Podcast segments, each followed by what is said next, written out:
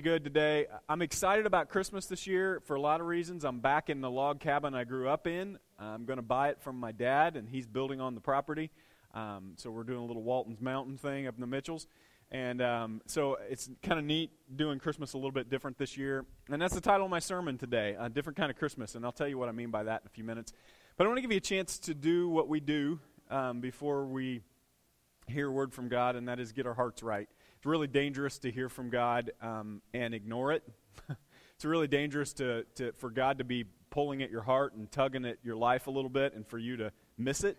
Um, you become desensitized if you're not careful. And so, one of the things that I'm really trying hard to do around here is make sure that uh, we're ready when God's going to speak into our lives. So, um, whatever you brought in, whatever you got going on in your life right now, um, and I know it's a lot. I'm looking around, I see it, um, especially with Christmas coming and Every, every Christmas, and I know this, this will make you feel a little weird because I know you think it's just you, but every Christmas, every year, families butt heads. Just happens. So if you just went, wait a minute, it's not just me? No, it's not just you.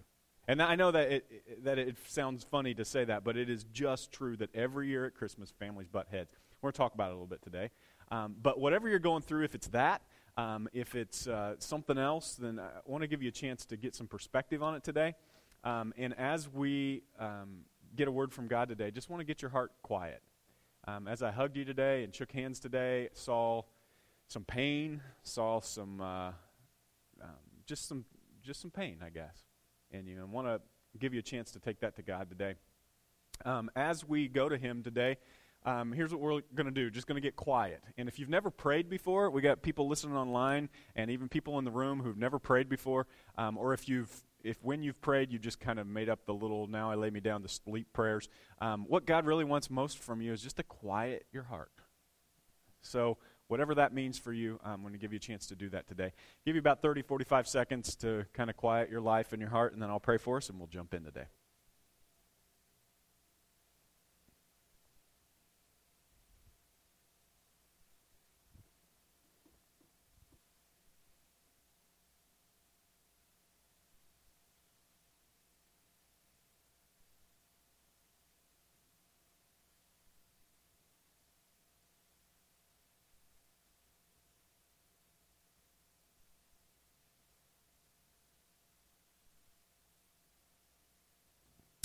God, we pause to uh, get our hearts right. In the midst of lives that are busy and it, it, it's not intentional, but our priorities just get messed up. We put the wrong thing first. I venture to say that everyone in this space today has done that this week.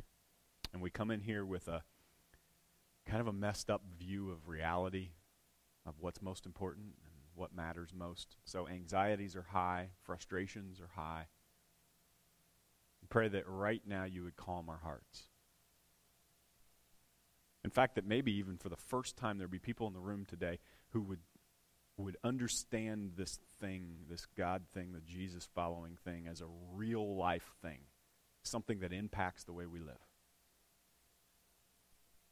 pray your blessings over what I'm about to say, that you would change our hearts, that you would move us not to frustration or to confusion, but to clarity, to change. We'll keep worshiping the little baby who changed everything. In your son's name, amen. So um, I, I, called this sermon a different kind of Christmas, and I don't want to get you confused. I know there, there's there's weird Christmases out there. You know, there's there's Christmases where where people just do it so differently that it becomes weird. When I was in college, I went home with a friend, um, and uh, yeah, uh, for instance, you've seen stuff like this on Facebook. People who are just doing weird things with Christmas. That's a Christmas card from somebody. Um, a guy wearing moose ears and just kind of I don't really know what that is. You're going to get some weird Christmas cards. You're going to get some weird stuff. When I was in college, I went home with a friend, um, and I actually went to my house for Christmas Christmas, but he, he, his family was doing Christmas a couple weeks early, and so I thought it would be fun to go to his house, and they said they had a present for me, and so I thought that'd be worth it. So we went to, I went to their house, and we got around the Christmas tree, and everything was just different, you know? It was just like, you know, you get used to your traditions, and I realized that they just do everything different. They sang a little song at a weird time, and it was a weird song I'd never heard, and it was sort of just, everything was just strange. And at one point, we sat around the Christmas tree, and I thought, okay, now it's, you know, I see the presents. This feels like home. This feels like Christmas. And finally, she said, oh, wait a minute. We can't do Christmas without Jeremy and Bruce. I thought, okay, well, Jeremy and Bruce, where, where are they here? She goes, I'll go get them. I thought, well, what, what? Why does she need to go get Jeremy and Bruce? So we sat there for a little bit. Pretty soon, two of the ugliest dogs I've ever seen in my life, dressed in ugly human Christmas sweaters, that she had cut out little things for came down and set, and they were the point of Christmas. They were Christmas. It was like when your kids are, are, are, just like Kinsey, little tiny, and they're, they're just getting to the point where they can realize Christmas is all about them. Well, Christmas was all about these two weird little dogs for me. And I, I remember leaving thinking, I am so glad I get to go to my house for Christmas because that was just weird. And I'm not talking about, when I talk about a different kind of Christmas, I'm not talking about a weird Christmas. I'm not talking about changing your traditions. But uh, all of us have, have sort of fallen into a pattern when it comes to Christmas, when it comes to the holidays, where we, we get pretty excited, we spend more money than we should, and we, if you're like us, we say every year about this time of year around Thanksgiving, we're not doing it this year. I am not spending that kind of money this year. The kids get two gifts. right. right? You know what I mean? Because you get in, you get into the stores, the music's playing, there's things going, and well, but he's got to have that, and it's 25% off. Yeah, yeah, it's 25% off. They marked it up 30% and then marked it down 25%. Kohl's. That's what they do. And then when you walk out, you spent $600 and they told you you saved 9000 right? You know, because they, and then they give you another 40 bucks to spend, so you have to come back and it has to be by next Friday. They totally have you worked and they have me work. And if we're not careful, we just fall into this thing at Christmas. And the most dangerous part about that kind of Christmas is that we completely miss the point. And it happens to all of us. I don't care how close you are to Jesus, I don't care how, how careful you are at Christmas. This happens to us because we live in a culture who is obsessed with the stuff of Christmas. And I'm wondering this year if you'd look at a little different thing when it comes to Christmas. Maybe it would mean a little bit of a different a change. Maybe it mean adding a tradition to your, what happens around the Christmas tree. If it's weird dogs dressed in weird human Christmas sweaters, then that's okay. But maybe add something. Maybe maybe in the next few weeks you can talk with your spouse or talk with your family and decide we're going to do something a, a little bit different this year something to remind us of what we're doing, something to remind us of the, what's important. And I want to talk to you today about something that Jesus did um, after he came, um, you know, was born in a manger, went through all of that scene, which we're going to dig into next week again. Um, but he, he did some things that sort of changed everything when it came to, to uh, people and their relationships. And if we could remember just a little bit of what he's done, it will change us too. And, and the, at Christmas time every year, this is what happens to me, and I think it happens to you too. And we kind of we kind of play on it here at the church is that it just becomes easier this time of year to do good doesn't it? It just like this time of year, don't you just want to do good things? You want to. I've got friends that, that serve at the soup kitchen. You know, when I was a kid, um, Salvation Army did their their Thanksgiving and Christmas groceries, and my family would go and we would hand out those, and it just felt good. We, my kids this year, we went to the dollar store and for twenty bucks filled um, shoe boxes so full that Reese was jumping up and down on it to close it to send kids across the world that we don't even know and it is fun and it is exciting. And there's something about Christmas and about doing good for people that at this time of year just becomes easier. I hope it is for you. But there's one group of people that it becomes harder to do good for at Christmas. It's hard to do good for someone who hurt you. And at Christmas, it gets harder. Like, am I going to buy my sister in law a gift after what she said on Facebook? Am I really going to give him that after the way he treated me? It's hard to do good for someone who hurt you. It's hard to do good for someone who reminds you of someone who hurt you. I've got a friend right now um, who's at odds with his brother. um, and they haven't spoken really for about three years. And his brother has three adorable kids who have fallen in love with their uncle. And they love him desperately, and they think about him and they talk about him.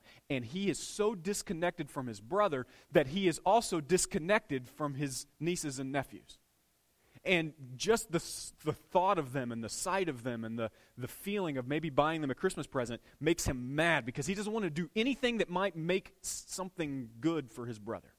And so innocent people get in the way. It's happening all over our area at Christmas. Innocent family members who are caught in the crossfire. Because even if they remind you of someone who has hurt you, it's hard to do good. It's even hard when someone represents someone who hurt you. Boy, that's apropos right now with, with racism in our culture, right? All it takes is one person who has a little different skin color to do something bad in your life. One person who has a little bit of an accent, one person who maybe doesn't think the way you do or worship the way you do, that does something that hurts you or hurts somebody around you, and everyone who looks like them or talks like them starts to represent that awful thing, and it becomes hard to do good for them. You don't have to even nod your head. I know that one is close to home. So, Jesus dealt with this same tension. And here's what I think about Christmas. It would be a different kind of Christmas this year. See, it's, it's, it's, it's the same kind of Christmas to just do good for people who love you and to, to, to the people that are taking care of you, kind of take care of them. But Jesus had the exact same tension that we'd have when it comes to the way we feel at Christmas. He had the same tension, and how he dealt with it defined what he expected from people who follow Jesus. And at Christmas every year, I see this happen. Um, you know that Christian bookstores, their best, they, really the only reason Christian bookstores are open is because of Thanksgiving through January. Right after Christmas, all the stuff goes on sale, and people buy all the, the Christian bookstore stuff again, and then that propels them through the year. They almost die about September or October, and then Christmas season brings them up because Christian people, especially, love to buy Jesus things. They love to buy little fish and they love to buy little crosses, and there's nothing wrong with that at all. But the problem is, it's replacing following Jesus for Christian people. It's replacing actually doing the things that Jesus talked about at Christmas. And so it feels like if I put a sign up on my house and I put a manger in my front yard, that that makes me follower of Jesus. But it is not. It's only a symbol. Jesus did some things that if we were to follow at this Christmas would make your season different. So I want to start right after the sermon the, on the mount. You've heard this before. Jesus speaks in this big mountain and he talks to a whole bunch of people. And I've had this experience before where, it's happened even here, where I'll, I'll, talk and I'll just feel like, oh my gosh, people are connecting today. It's not really happening right now, but sometimes it happens. Um, but people are connecting and I get tears and I see smiles and, it, and I just, I feel, I mean, I've never, never really done any hard drugs, never any soft drugs, whatever that means. But but I feel like high. Like, uh, oh my gosh, I'm being used for something and it's big and it's bigger than me. And Jesus had to have felt that way. He, he talked about things like loving your enemies and he talked about going the extra mile and he talked about the kingdom of God. And people started gathering around him and they started saying things while he was preaching, which I don't get much here. Um, but people would talk while he's preaching and they, man, this guy talks different. He speaks different. He speaks as one who has authority, like he is, he's not just a preacher, he is also not quite human and he's not quite us. Here come the kids right now. If, if you don't know, this is kids' life. And uh, they, they worship back here and they do some worship together and then they split up. And uh, some kids go upstairs and some kids stay back here. So, um, man, they're so quiet. Good kids. He must have threatened them. Um, so Jesus gets done speaking and it just gets, it gets crazy with, with like rock star status for Jesus.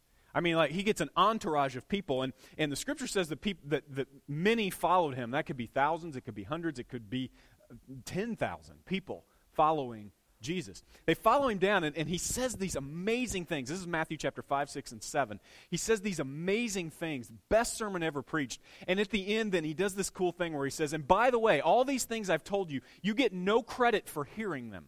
You get no credit for just listening to this. Or if you're if you're a, in this culture, you get no credit for listening and going, "Boy, I need to send that sermon to my grandson." you know? You get no credit for saying, "Mmm, boy, that moved me." Or that you get no credit for being emotionally moved. What you get, Jesus says, you only get something out of this when you do something. And so he ends his sermon with this scripture about sand and about building your house on a rock or building your house on sand. And people are like, well, if I, so if, and he says, if you don't do what I'm talking about, it's like you're building your house on sand. If you just listen to it, when the rains come and the storms come in your life, then that's when the house falls.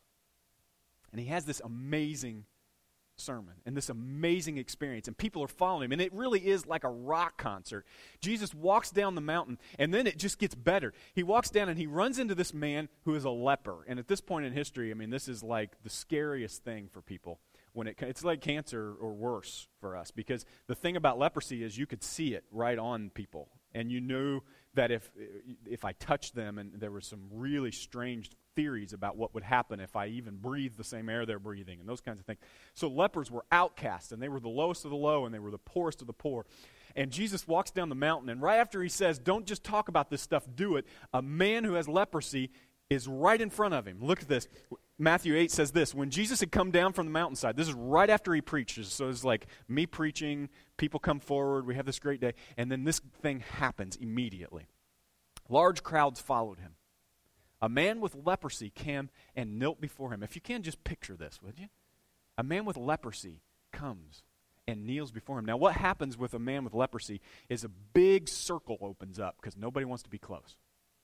So this big circle opens up, and a man with leprosy, gross looking, falls in front of Jesus. And everybody wonders, what's Jesus going to do? Because talking is great, but is Jesus really going to do what he just said right up there? Can you imagine walking with Jesus and seeing this happen? I'm always scared when I talk about parenting in a sermon that I'm going to walk out of this and go into the lobby and my son's going to have a meltdown. And I'm going to have to do what I just said, you know? Uh, this is Jesus going, All right, I've just told you. Now I'm going to show you. And the circle opens up, and Jesus steps in. The man kneels before Jesus. And he says, by the way, this is another sermon, but he has perfect faith. He says, Lord, if you are willing, you can make me clean. You know, we mistake faith. We say this I believe I'll be okay. I believe I'll be okay. I believe I'll be okay. I believe okay. That's not faith. Faith is saying, I believe you can take care of my situation. And I hope, I pray that you will. But even if you don't, it's not because you can't. It, it's you've got something better. This is perfect faith. This is a man who looks at Jesus and says, "I believe that you can." The question is, will you? And man, Jesus has just a knack for this. I mean, he has an absolute knack for this. He has got people around him, and it's like cheering, and then all of a sudden everything gets silent. And Jesus just says the perfect thing. He walks in, this guy says, I believe you can if you're willing. And Jesus reached out his hand to the man, and he said, I am willing. And everybody goes, ah the crowds. What just happened? You know, you can't even see. Some people can't even see. Jesus just healed a leper. What? Yeah, there he goes. He's walking right now. You can see it on him. It's going away. Jesus healed that man. Be clean. Immediately he was cleaned with leprosy. People, crowds gathering everywhere. Ah. I didn't I knew what he said and I knew it was different, but now I know that what he said is true because he can fix people. And if he can fix that guy, maybe he can fix me. Let's go. And they keep following Jesus and there is this ball rolling, and the disciples are so happy. You know, when, when it, you get to entourage level, like the disciples were with a celebrity, you just want it to keep going. You just you're trying to figure out how to get the publicity right. You want to get the brand right. And I think the disciples were brand managers with Jesus. If you know what brand managers is, it's it's somebody who looks at at a celebrity and says, "How can we manage your brand? How can we manage your name?" And when people think of you, what would they? Man, there's nothing better than Jesus speaking in front of a group big group of people and then finding a poor man and fixing him. Because then now everybody's going to follow and everybody's excited about Jesus. And then the point of our message today happens. Because it all feels so good up until this point. All these people are following Jesus, and he keeps walking.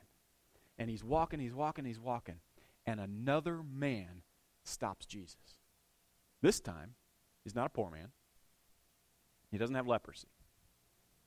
This time, a man, as Jesus entered Capernaum, this is in Matthew chapter 8, a centurion came asking for help.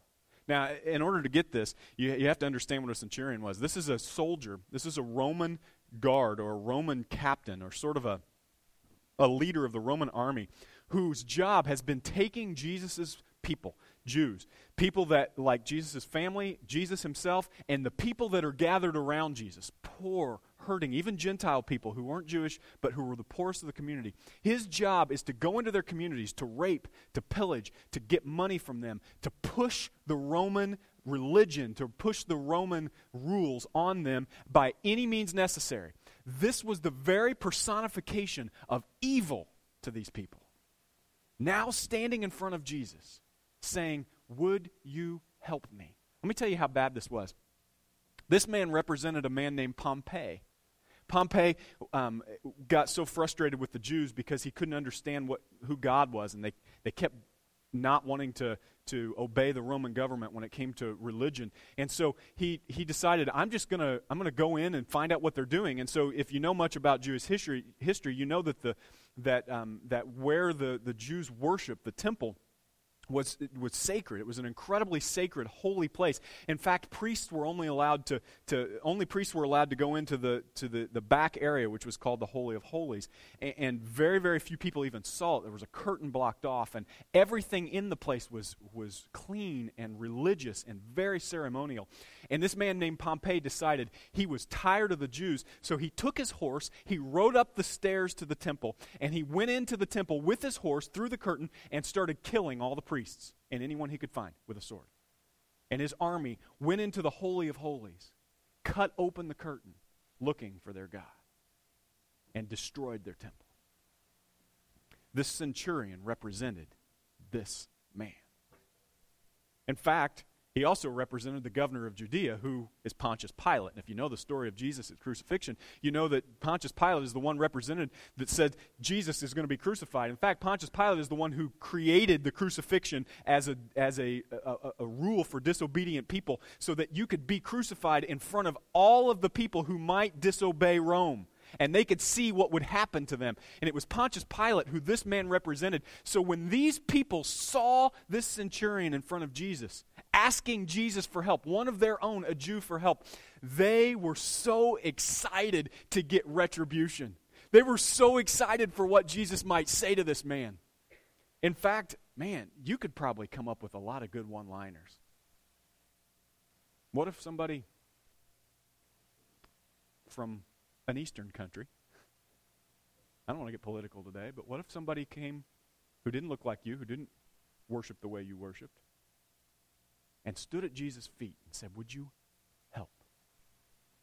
These people were so mad at this centurion. They were so ready. In fact, I believe that it, in many cases that he would have just been destroyed by this crowd. They were so frenzied and so excited about Jesus. Had Jesus said, call a medic, dude. You need help. Go find somebody else.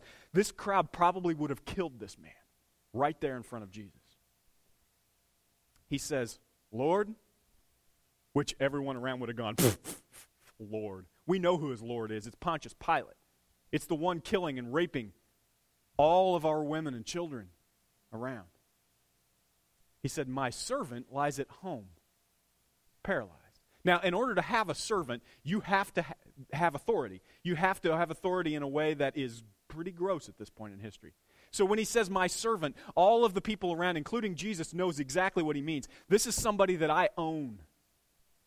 This is somebody that is property to me. In fact, Luke, when he tells this story, he, he adds a little word. He says, My valuable servant lays at home. Because Luke knew what this meant, meant. He meant, My property lays at home. And it's going to hurt me if he dies because he's so valuable. So the people around Jesus just get madder. My servant lies at home paralyzed. And then he uses a word that is just mean. He says, suffering terribly. You just want Jesus to say, You want to hear about suffering? You want to, you want to talk about suffering? Jesus could have said, My mom and dad had to flee because of your leader who was killing all the little babies looking for me. You want to talk about suffering? You go call somebody else to help you. Now, you've been here. Somebody in your life messed you over so bad and now they need your help. Oh. Right? You've had a centurion walk up to you and ask for help more than once. So people are all waiting on Jesus. And when Jesus took his next step, he changed the game. With his next step, he did something that was so polarizing that it got him killed. And it also set a standard for you and I at Christmas. It gave us no more excuses for the people who have hurt us in our life. He did something that was so amazing that people at that moment walked away. They were so mad at Jesus. And, and I realized today as I'm preaching this that this is going to happen to me today. Not, not that I'm Jesus, but when I say this today, some of you are going to say, that's not, that's not me. I'm not doing that. And you're going to walk away from following Jesus. Jesus wants to just know this is what following me means. Here's what he did next Jesus said to him, Can you imagine how quiet when Jesus stepped forward? Jesus said, Shall I come and heal him? He looks down at the man and he helps him.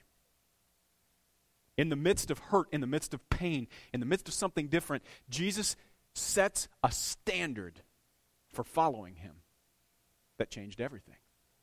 In fact, in Luke chapter 6, Jesus said it this way. And you got to know, if, if you're Jesus, you're standing here in front of this man and you know what you've just said on the mountain, and you know what you're, you're saying in, in Luke chapter 6. Here's what he says if you, if you love those who love you, what credit is it to you? Even sinners love those who love them. And if you do good for those who are good to you, what credit is that to you? Even sinners do that. And if you lend to those from whom you expect to get repayment, what credit is that to you? Even sinners lend to sinners, expect to be repaid in full. But love your enemies. Do good to them. Lend to them without expecting to get anything back. Then your reward will be great. You will be children of the Most High because He is kind to the ungrateful and the wicked. Be merciful, just as your Father is merciful. How do you know if you're close to God? How do you know if you're a child of God? You love those who hurt you. How do you know? How do you know if you're right with God? You look at the very people who have broken you and you love them anyway. Not based on their behavior, but based on the fact that one, when you were behaving poorly, loved you. He says you're a child of God. It reminds me, I used this illustration a few weeks ago, that reminds me when Reese hangs around here with me, my son Reese.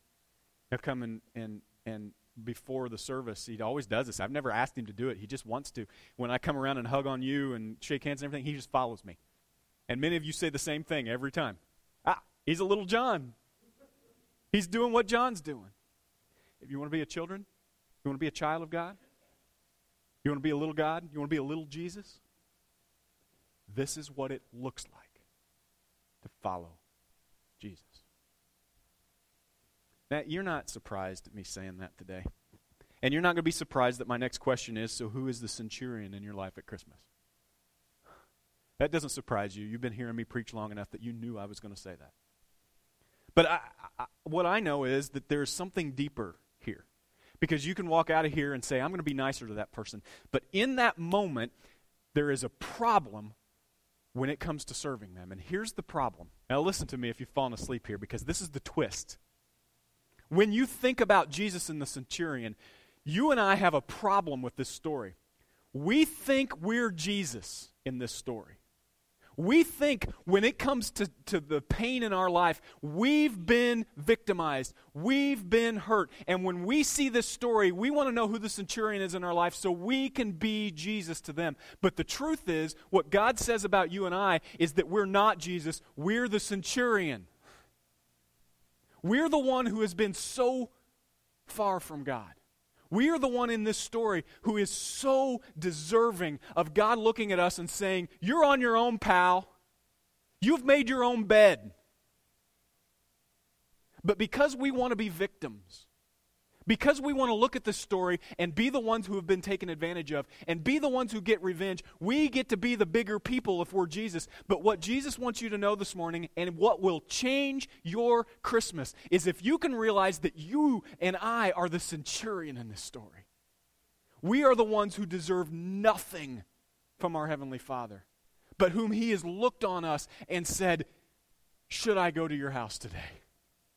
Should I bring you hope and peace and joy, even though you have walked away from me?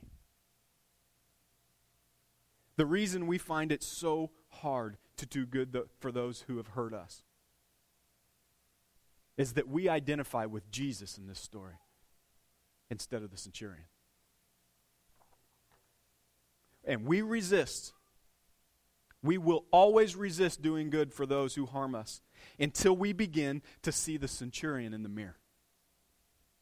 Until we begin to realize that we have fallen far from God, that we don't deserve the grace He has given us, and His, our grace in response to His is a reflection of His grace to us. When you do for others in spite of what God has, in, st- in spite of their behavior, when you do for others in spite of the way they've treated you, it's a reflection of the way God has treated you.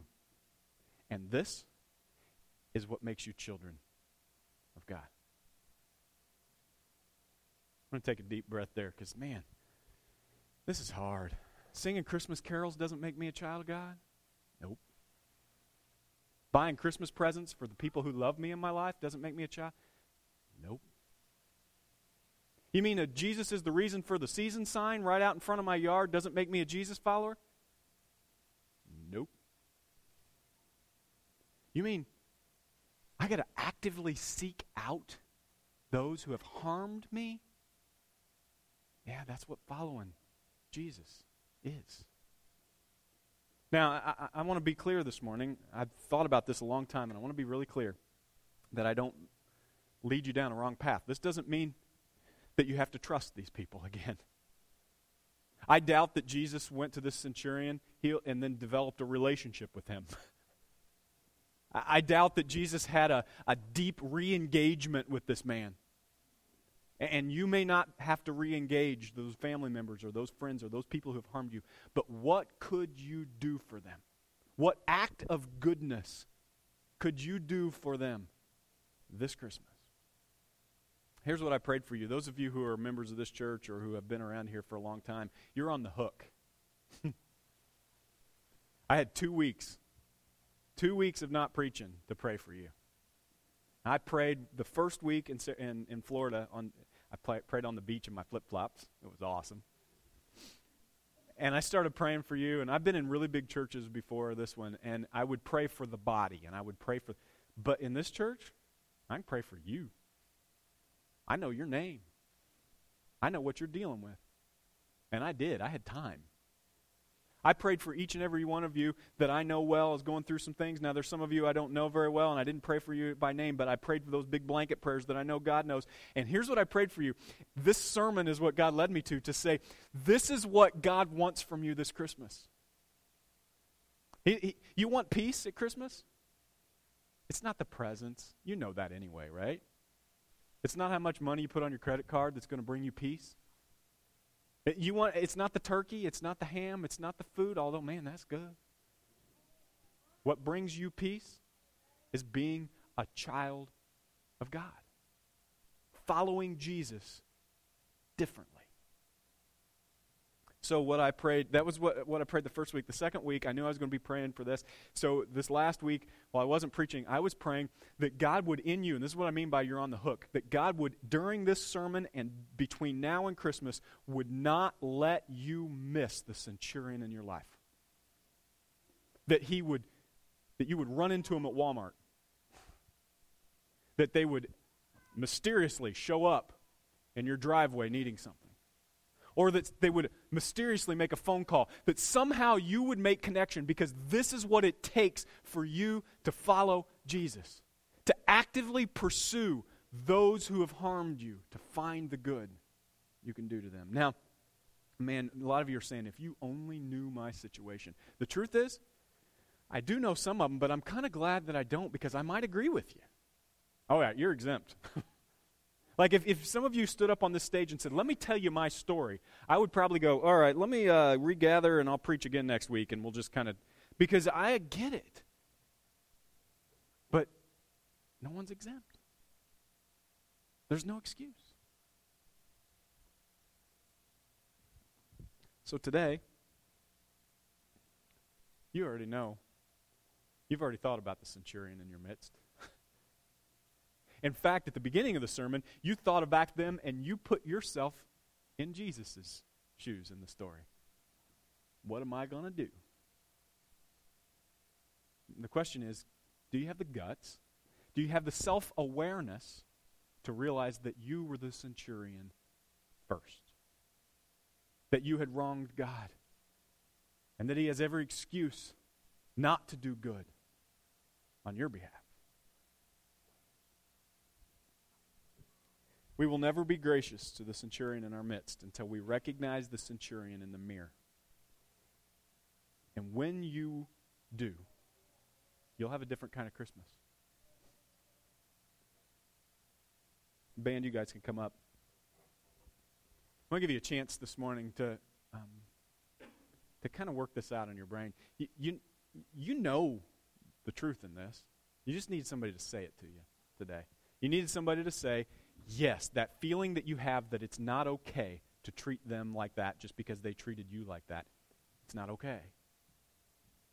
And if you're looking for a peace that's been missing, if you're looking for a, a moment in your life where you can know what it really means to follow Jesus, this is it. And this is the hardest part of preaching for me, preaching the truth. I know I went two or three years. I was thinking about this when I'm on my way here today. I used to st- get a sermon like this ready, and then I would soften it until I preached.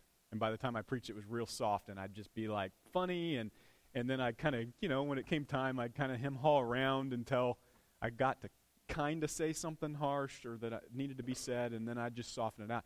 And I'm kind of at the point in my life now where I'm just going to say it. You take it or leave it.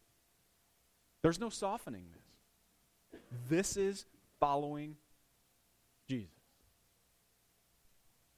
So I'll give you a chance today. We're going to sing this song, and we got all these these. Uh, I make fun of it every year, and I shouldn't, but we have all these songs that we sing at Christmas that there's words in it that we don't use outside of this room, and we, you know. But the the truth is, these songs represent something different in the world. A moment where Jesus came to give us our gift of hope and joy and heaven that you didn't deserve and I didn't deserve. I'm hoping you get this morning while we're singing these songs a chance to feel the grace that came from Jesus, from this little baby. We Disneyize this thing, and next week, I do this every year. Next week, I'm going to bring the little people nativity set, um, my kids' little nativity set that, that I bring every year to show how we cartoonize this thing. And we'll talk about what actually happened in Jerusalem and Bethlehem during this time. But until then, I want to give you a chance to get your heart right. And during this song, if you would just pray, God, who is it in my life that I need to love and take care of and do good for, no matter how they behave? Would you stand with us and sing this morning?